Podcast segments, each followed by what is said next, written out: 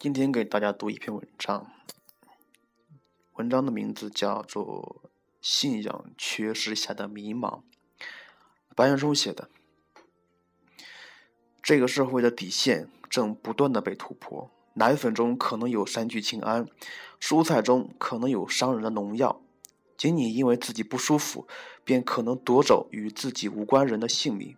为了钱，可以随意欺骗，只要于己有利。别人便只是一个可供踩踏的梯子，理想是一个被嘲笑的词汇。这样的情形不是个别的现象，而是随处可见。没有办法，缺乏信仰的人，在一个缺乏信仰的社会里，便无所畏惧，便不会约束自己，就会忘记千百年来先人的古训，就会为了利益让自己成为他人的地狱。有人说。我们要守住底线，但早就没了底线，或者说底线被随意的一次又一次的突破，又谈何守住底线？可守的底线在哪里？一天下午，我和身我和身后的车辆正常的行驶在车道上，突然间，一辆豪华车逆行而来，鸣笛让我们让路。可是正常行驶的我们无路可躲，于是感觉被怠慢的那个车主在车经过我们的时候摇下车窗痛骂一番。那一瞬间，我惊呆了。为这辆逆行而来的车和这个充满愤怒的人，车主是一位年轻女子，面容姣好，像是有钱也受过良好教育的。然而这一瞬间，愤怒让她的面容有些扭曲。被指责的同时，我竟然没有一丝的愤怒，倒是有一种巨大的悲凉从心中升起，因为我和他不得不共同生活在同一个时代，而且有的时候我们自己也可能成为他，我们便无处可躲。如果是简单的坏，或是极端的好，也就罢了。可惜这是一个人性最复杂的时代。医生一边拿着红包，一边接连做多台手术，最后累倒在手术台上。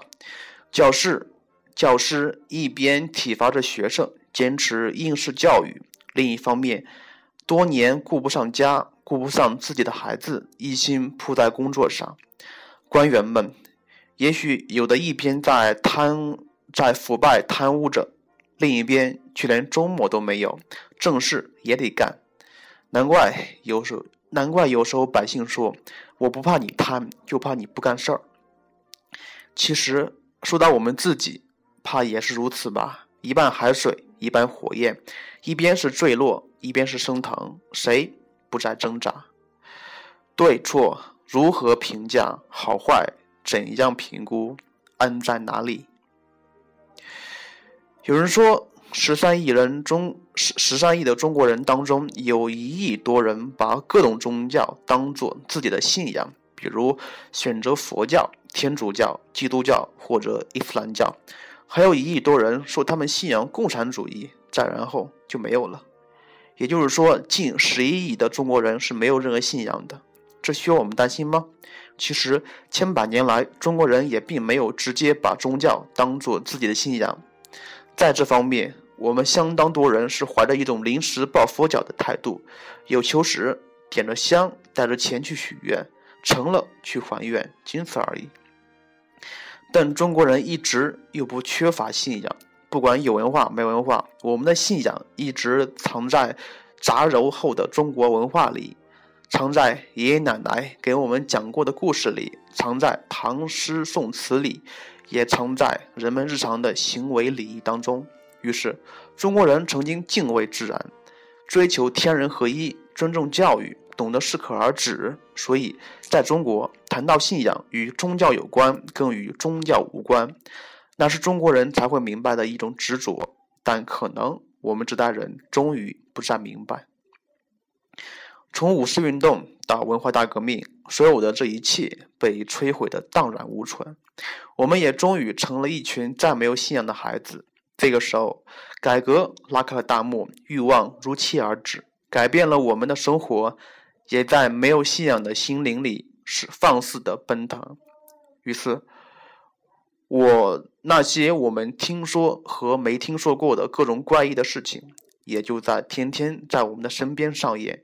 我们每一个人是制造者，同样也是这种痛苦的承受者。幸福怎么会在这个时候来到我们身边呢？钱和权就像是一种信仰，说白了，他们与欲望的满足紧密相连。曾经有一曾经有一位评委。看着台上选手用力的表演时，发出了一声感叹：“为什么在他们的眼睛里，我再也看不到真诚和纯真，而只是宝马和别墅？”其实，这不是哪一个选手的问题，而是时代的问题。人群中有多少个眼神不如此？夜深人静时，我们还敢不敢在镜子里看一看自己的眼睛？权力依旧是个问题，个人崇拜权力。可对权力的崇拜却更加变本加厉了。不知是从哪天开始，上下级之间充满了太多要运用智慧和心智的相处。是从什么时候开始，领导面前下属要变得唯唯诺诺，绝对没有主见？一把手的权力变得更大，顺应领导的话语也变得更多。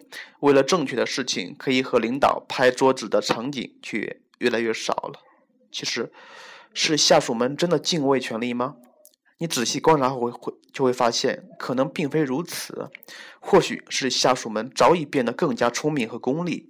如此，如果这样的顺从可以为自己带来好处，或起码可以避免坏处，为何不这样做呢？但问题是，谁给了下属这样的暗示？每一代人的青春都不容易。但现代时代的青春却拥有肉眼可见的艰难。时代让正青春的人们必须成功，而成功等同于房子、车子和职场上的游刃有余。可这样的成功说起来容易，实现起来很难，像新的三座大山压着青春年华喘不过气来，甚至连爱情都变得非常奢侈。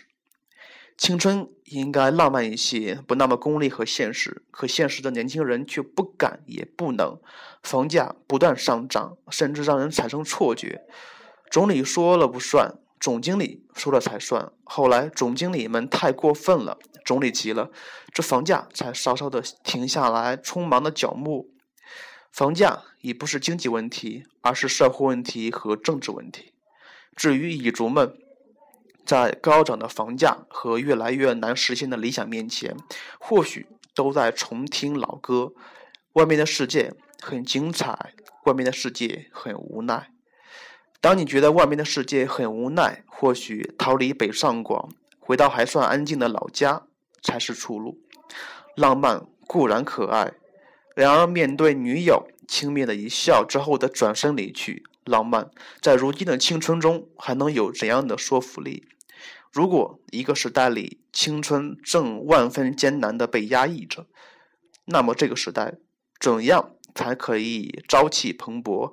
如果人群中青春中的人们率先抛弃了理想，时代的未来又是什么？信仰缺失，为什么而为什么而活就成为一个问题？关于这个问题，大家深思过吗？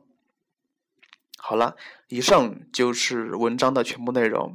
之所以选择这篇文章，是因为确实啊，身为一名中国的公民，确实感觉到中国存在很多问题。但是有没有想过，呃，很多人一看到腐败啦什么问题，第一反应就会很愤怒，就会抨击，是不是？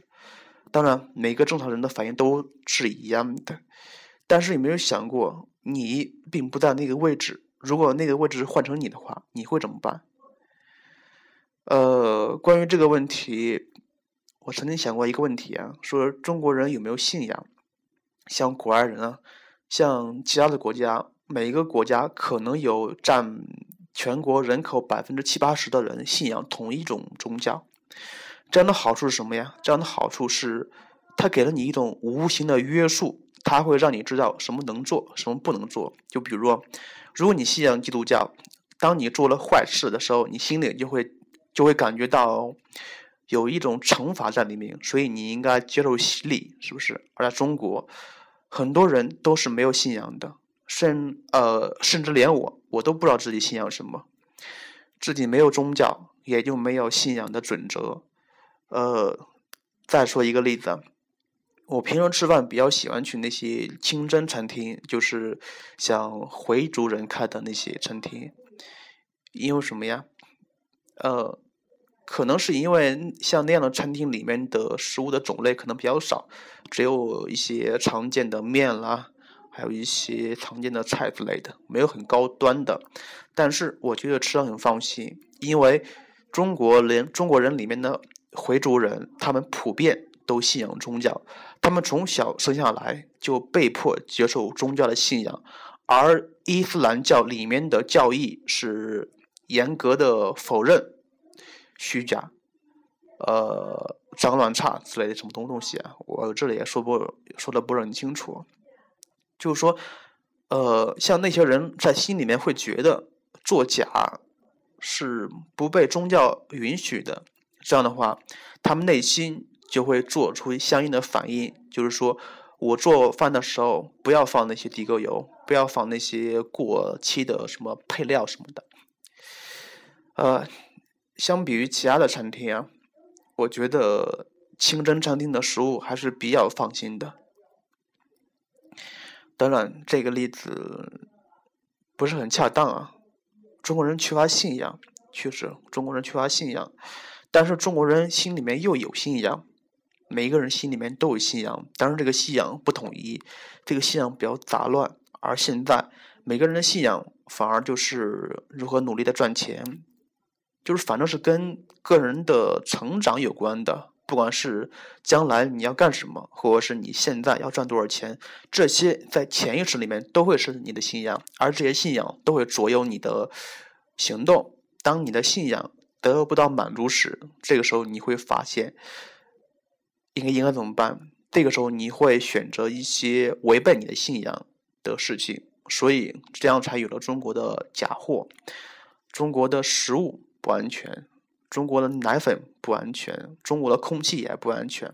所以前段时间我听过马云说过一个段子，他说，中国人在未来三十年里面会得三种癌症。第一是肺癌，第二是，呃，第二是那种肝癌，第三种是肾癌。呃，关于那个肾癌，我听的比较少，我不知道有还是没有。但是那个肺癌和肝癌是肯定会有的，因为什么呀？中国的空气雾霾非常严重，每呼吸一口就等，它就等同于，呃，空气中的那些小颗粒与你的肺部细胞进行搏斗啊。谁也不知道你的肺部细胞什么时候可以无休止的战胜那些小颗粒啊！另外，中国的食物不安全，中国的食物里面有添加剂，所以人的肝脏负责解毒。现在以后，人的肝脏的负担会越来越重啊！